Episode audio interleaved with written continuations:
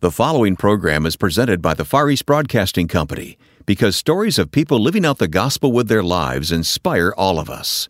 FEBC, taking Christ to the world through radio and new media. Learn more at febc.org.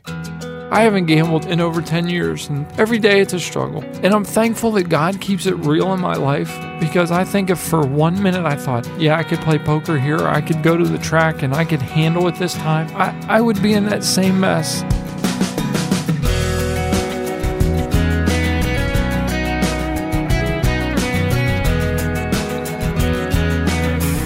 His young life was nearly ruined by an addiction to gambling. Stay tuned now for our first person guest, Rob Walgate. I'm Wayne Shepherd. Welcome to this week's edition. First Person's aim is for people to tell their stories of faith in Christ and how that faith has set them on a path of service and obedience to the Lord. If you'd like to go back into the archive of past programs, you'll find them at firstpersoninterview.com or download our free smartphone app for downloading programs to listen to on your schedule. Look for the app First Person Interview in your App Store. Now working with the American Policy Roundtable, Rob Walgate opposes gambling both personally and professionally. But as a teenager, Rob became addicted to gambling, serious gambling. We're going to listen to how the Lord turned his life around in a conversation we recorded a number of years ago. And then before we leave today, Rob will update his story to the present. Well, for me, it began at a young age. I was probably 12 or 13 years old, and what we would do is we would play games in the neighborhood, what was deemed as harmless entertainment, nickel, dime, quarter poker. You know, we would flip quarters. We would play the, the popular game in the neighborhood at the time. And my garage or another buddy's garage was Acey Deucey.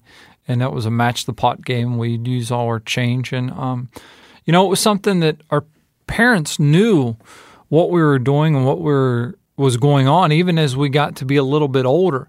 And I think if you would ask my mom about it, she would probably tell you that it was her kids and the neighborhood kids, and she knew what was going on. It was better that we were in her basement or her garage doing something rather than being out drinking and smoking and doing drugs. And she knew where we were and what we were doing. So it seemed harmless. It, it, it seemed very harmless. And you know what, Wayne? For uh, almost all of the kids that were involved in playing, it was harmless. But for one, it wasn't. Hmm. When did you know that, hey, there's something here that I really like? I, yeah. I like the rush I get, or whatever the feeling yeah. is. I've always been a competitive person. Um, I've always been involved in athletics. I've loved to study the games, whether it be basketball, baseball, or football, um, golf.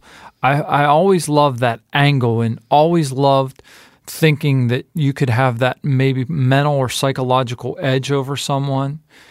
And when I gambled, one of the first times when I wagered on um, horses, I saw that come out in me maybe a little bit more than what I had imagined. I saw, you know, the analyzing of the racing form and looking around and trying to outsmart everybody else that was in the paddock area that day or that was in the grandstand. I mean, that's what I did. And how old were you when that happened? I was I was young. I was uh, 18. I was 18 when I made my first trip to the racetrack, and the racetrack that I grew up close to it was 17 minutes from my house. You, if I, you had yeah, it figured I knew, out. I knew, I knew how long it was going to take me to get from driveway to the betting window if I caught all the lights and didn't have to stop that many times at stop signs. It was close to home, and um, I spent I spent a lot of time there. And the one thing about that is the legal side of gambling basically introduced me to the illegal side of gambling. Where'd you get the money? A lot of different places. Being a compulsive gambler, I lied, I stole, I cheated, I did whatever I could to find a way to finance it. I can remember one time saving up and, and buying a leather jacket when I was probably 19 or 20 years old. And I remember I had to turn around and sell that jacket to a buddy about a month and a half later to get money so that I could go gamble because that's what I wanted to do. So I raise always, some cash. Yeah, I always had an angle, a way to do it. At one point, I was working for a bookie and um, made a lot of money answering phones in a trailer on Fridays, Saturdays, and Sundays during football season.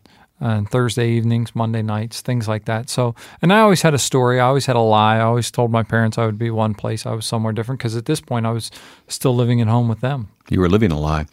When did you cross the line from, as you say, legal to illegal? Well, I, you know, uh, looking back on it, I crossed the line early. Uh, I guess I gambled at an accelerated pace. You know, I went away to college to play basketball my freshman year, and I quit the team before I even really started practice or tryouts, and I had all these excuses and reasons why.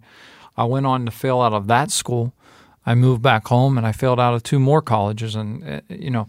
I was never one that got bad grades or got in trouble in high school, so that was kind of a shock for most. And what was going on? I mean, wh- why were you failing? Gambling just totally consumed my life. If I wasn't um, in the sports page trying to study angles and what was going on. I was at the racetrack. I was looking for a card game. I was doing whatever I could, and that was consuming my life. I was. It helped me escape reality, and reality was I was entering college. I was having to work hard, and I had a future ahead of me, and I, I just refused to face those things. So I turned to other avenues and outlets, and gambling was the major avenue and outlet that I turned to living a life of deception like that is, is, that unusual do you see other young people who are susceptible to what you went through yeah, unfortunately i do the reason why gambling is such a painful and hard addiction to, to, to really wrap yourself around and understand. One of the reasons is is it's limitless. Limitless I, I mean that financially limitless. When someone has to hit rock bottom for a gambling addiction usually they've exhausted every avenue possible of obtaining money. That's through cash advancing credit cards, that's from um, using uh, equity lines of credit, maybe against their home or other f- forms of assets that they have. So, so it really can cause you to live that line because no one sees you high, no one sees you drunk. You've kind of buried all the emotion on the inside. How deep in debt did you get? Oh well, we I tried to calculate it one day. Um, between I, I, would say over a hundred thousand dollars that I wagered away. Wait a minute, how old are you at this point? Well, I I gambled from the time you know I was a teenager. It got really bad from the time I was eighteen to the time I was twenty three. And when I say that amount of money, I'm calculating in. I was taking out student loans at one point to go to college, and I'm paying on student loans to this day from times that I from schools that I failed out of. I'm still paying for decisions I made years and years ago. How did you keep it hidden, or did you keep it hidden? Well, there were a lot of ways. Um, I, I, kept it hidden. A lot of people would tell me when they would see me at the track, I was a frequent visitor at the track, and a lot of people would see me there and they would say, You know, I see you here all the time. And being a gambler, I was uh, the king of manipulation. I was a great liar and, and the, you know, had a lot of deceit in my system. And I would look at them square in the face and I would say, Every time you see me here, you are here. So, do I have the problem or do you have the problem? Because for you to see me here, you have to be here. So you t- and I would always have a way of turning it around on other people and making it their problem. They're the reason. Um, you know, I, I lied to my parents a lot about where I was and where I would be, and they trusted me. You know, I was in my early twenties, so they I had freedom. It's not like you know they had a GPS system tracking me, so I had a lot of freedom to do whatever I wanted, and and I just ran with it. We'll continue talking with Rob Walgate and update his life today when you continue listening now to First Person. I'm so grateful for the grace I received while listening to FEBC all day long. I cried listening to God's message multiple times. The Far East Broadcasting Company receives millions of responses each year from grateful listeners. FEBC is dedicated to taking Christ to the world through radio and new media. To learn more, please visit febc.org. That's febc.org. The Far East Broadcasting Company, until all have heard.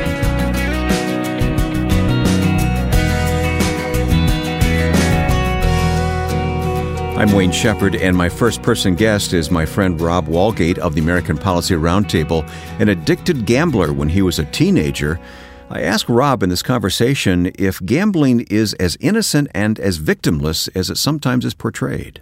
Well, it's not victimless. You know, I was, there's many times that I spent hours in casinos and um, I knew that people were making decisions in those casinos that were going to affect many people. And many times the people they were affecting were young people, whether it be their children or other dependents they needed to take care of. I can remember walking into a casino one time and seeing kids locked in a car. At that point in my life, I thought nothing of it. At the height of your gambling addiction, you're in your early 20s. Early 20s. Any thought of God or Jesus in your life or faith of any kind? Of, uh, yeah. I grew up in a family that when the church doors were open, we were inside the church. The church that I grew up in from the time I was, um, my parents still go to the same church to this day as the church they went to the day I was born. And um, when I was a young kid, up to the age of 12 or 13, it was about a block away from the house that we lived in. So we were, I was there all the time. And I knew what it meant and I knew the right words to say and I knew the way to act. And remember, I was the good kid. I did not drink, smoke, do drugs, any of that. And so on uh, the surface, everything yeah, looked it- clean. It, was. And, but remember, gambling then opened the door to alcohol and drugs and all those other things because gambling helped me escape reality, and then alcohol and drugs helped me escape gambling. when did the spiritual breakthrough come, or or did it come once, or did it come have to come Well- several times before it really connected with you? At the end of March in 2000, uh, I had lost roughly $23,000 in a five day period. I decided that I was going to check myself into a rehab facility. And I found one on the internet in Baltimore, Maryland. So I was checking myself in. And, what had hit me, Wayne, is the fact that that was how I was going to die. I knew I was going to die a gambler. I knew I was going to die alone and broke and very miserable because I was not a happy person at you were at the end. I, I was. I mean, I was at the bottom. My mom had harped on me many times to read the Bible and ask God for help. And my, my dad had done the same. But, you know, kind of as young men in our lives, our moms have that way of Moms do have that way. yeah, they do. So she would always get on me about reading the Bible and, and getting right with the Lord and, and asking God for help. And, you know, I just shut it out. So one day I told her, I said, Mom, I don't read the Bible or anything. It was written a long time ago. It was originally written in Greek and, you know, I don't understand the words and blah, blah, blah, blah, blah. And she left my room and left me alone. And I was like, wow, that's kind of interesting. I should have thought of that sooner. so the next day she showed up with a Bible with every verse broken down, you know, and it talks about it, its original context. And she said, try this. So Not so fast, huh? That was a few months before I had made the decision to go uh, to rehab. And when I had made that decision to go to rehab, I was packing my clothes. It was going to be a roughly four and a half, five hour drive from where I lived. And that Bible was still on my TV and it had dust on it because I had never cracked it since she'd given it to me. And I was packing and I thought, you know, this sure can't hurt. So I grabbed it and I put it I put it in my bag and I went to um, the rehab facility in Baltimore, Maryland. And when I got there, it was a residential place. There was three other patients. I made the fourth when I got there. It was packed and all these people were there. My mom, if you would ask her, she would tell you her prayer was that God would send people to talk to me and people to put in my life. And what was interesting was after I was there one week, two of the people that were there left. Another, uh, well, all three of them really left. Um, and the majority of counselors at the facility all came down and got sick. So there I was on the east side of Baltimore, all alone, away from home, in a facility.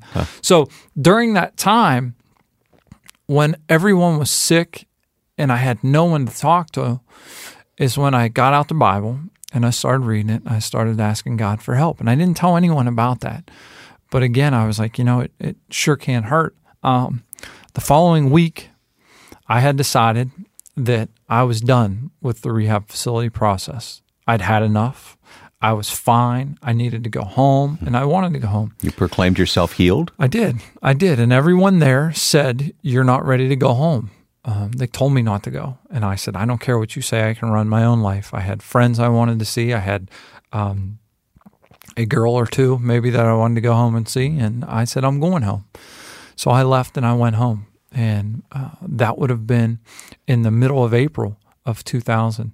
And for a few weeks, um, I'd lived my life and um, ran around. I didn't gamble again, but I did some of the same things that I was doing before, and I wasn't living my life the way I should have. I went to church on Sunday, April 30th, 2000. And I went to church mainly, as always, because I lived under my parents' roof. And the rule was when I lived there, I go to church on Sunday morning. I didn't like the rule. And my dad told me, that's fine. There's an easy way to fix the rule move hmm. out of my house. Mm-hmm. And um, I went to church, and a young man was there named Cameron Mills. He was a former basketball player at the University of Kentucky. And he gave his testimony and shared that morning and preached. He has a ministry. And the first thing I did when I saw Cameron Mills was I looked at his hands. because I wanted to see the rings. Hmm. I knew he was on two national championship teams at the University of Kentucky. I'd gambled on the games. For crying out loud, I knew what was going on. He didn't have any rings on that day. And I thought, wow, that's kind of weird. And in his sermon that morning, he talked about the rings and he said, You know, a lot of places I go, people ask me, Where are your rings? And he said, I think I know what drawer they're in in my house.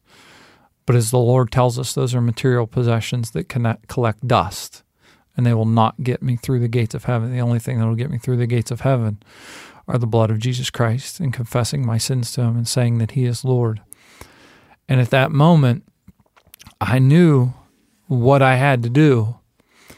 And it couldn't be a game anymore. It had to be, I had to give my life and all of it. I couldn't put God in a box on the shelf. I couldn't ask for help when Rob needed help. I had to live my life, and it's still a struggle to this day to live it the way I should every day. But I knew that's what I had to do. And when I went forward that Sunday morning, I think about my parents and all the people in that church that had prayed for me for so long. Because it was something that I don't think anyone expected. If you would ask anyone in that town from the time I was 16, 17 years old, no one would have ever dreamed that I would have found the trouble that I've found or lived the nightmare of the life that I lived. Um, but I thank God that I did live that way because had I not experienced those hardships, had I not lived that difficult lifestyle, I may have coasted by and thought I could do it all on my own and I would never have needed him. And I think that's what scares me more than anything. Mm-hmm.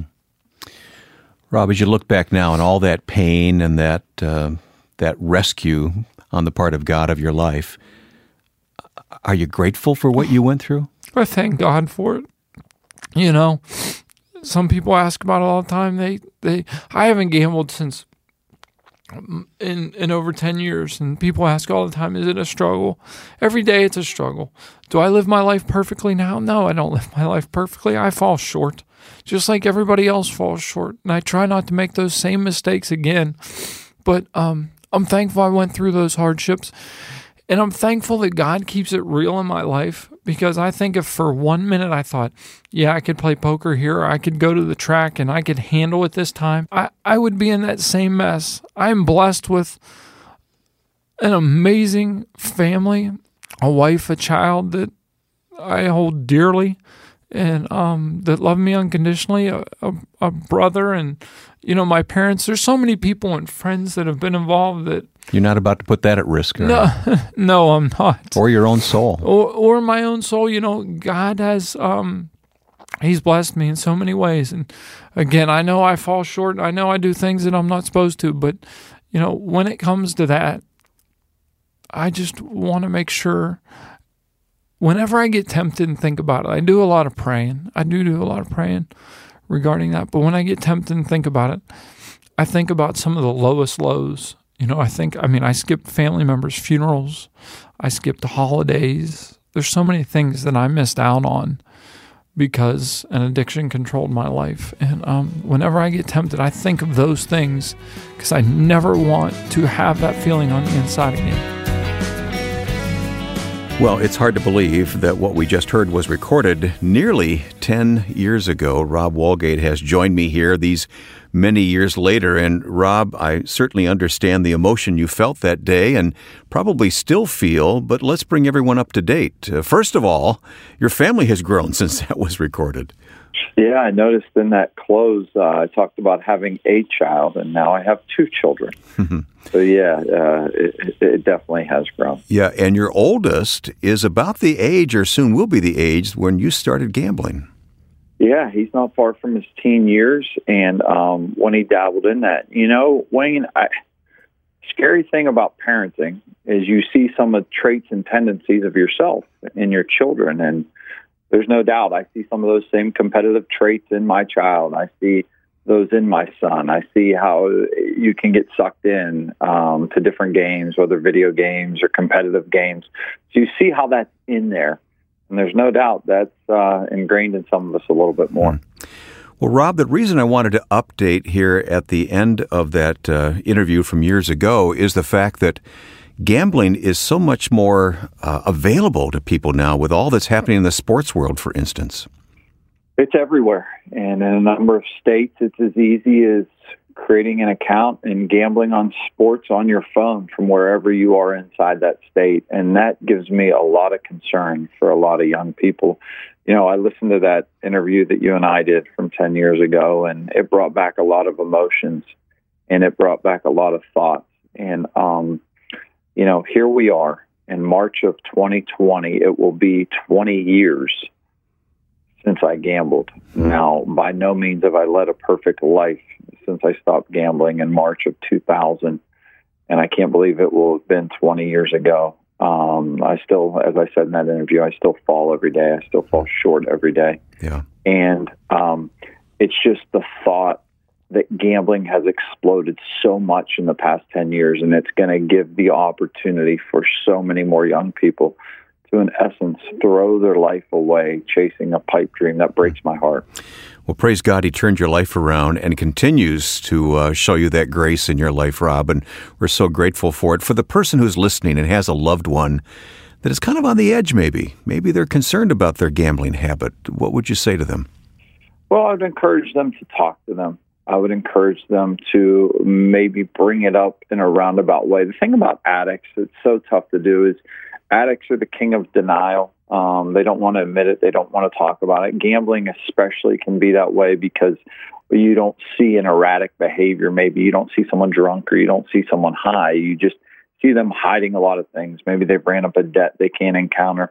But um, go to them and talk to them out of love and out of care and out of concern so many times those conversations end up in screaming matches, unfortunately, and not a lot's going to get solved then because if someone does have this addictive, destructive behavior, they they may not be willing to listen rationally in the beginning. The other thing. I would encourage you to get help. There's some places out there, you know, a good friend of mine, Bob Cabanis in Williamsville Wellness in Virginia does a lot of work with addicts, with gambling addicts in particular. And um, I would encourage you to get help for that person, to talk with them about it, to stop that path. That's the one thing that I think sometimes people fall into the trap that they can just do a little bit. They're going to be able to do a little bit. If you're an addict and don't have control of your behaviors, you can't take part in that activity at all. And that's a tough thing for some to grasp. My thanks to Rob Walgate for telling his story here on First Person. Rob is the vice president of the American Policy Roundtable and a part of the radio program The Public Square. We'll put a link to Rob's work, which covers a good deal of the public policy landscape with a biblical perspective, including opposition to legalized gambling. More at firstpersoninterview.com. A reminder that you can download these interviews and take them with you in the car or wherever you go. Just download our free smartphone app, First Person Interview. I'd like to thank the Far East Broadcasting Company for the support they give in making First Person a reality each week. Please say thank you by visiting febc.org and learning about the gospel going forth on radio and new media forms in many hard to reach countries. Exciting stories told in video form at febc.org. FEBC until all have heard. Now, with thanks to my friend and producer Joe Carlson, I'm Wayne Shepherd. Join us next time right here for First Person.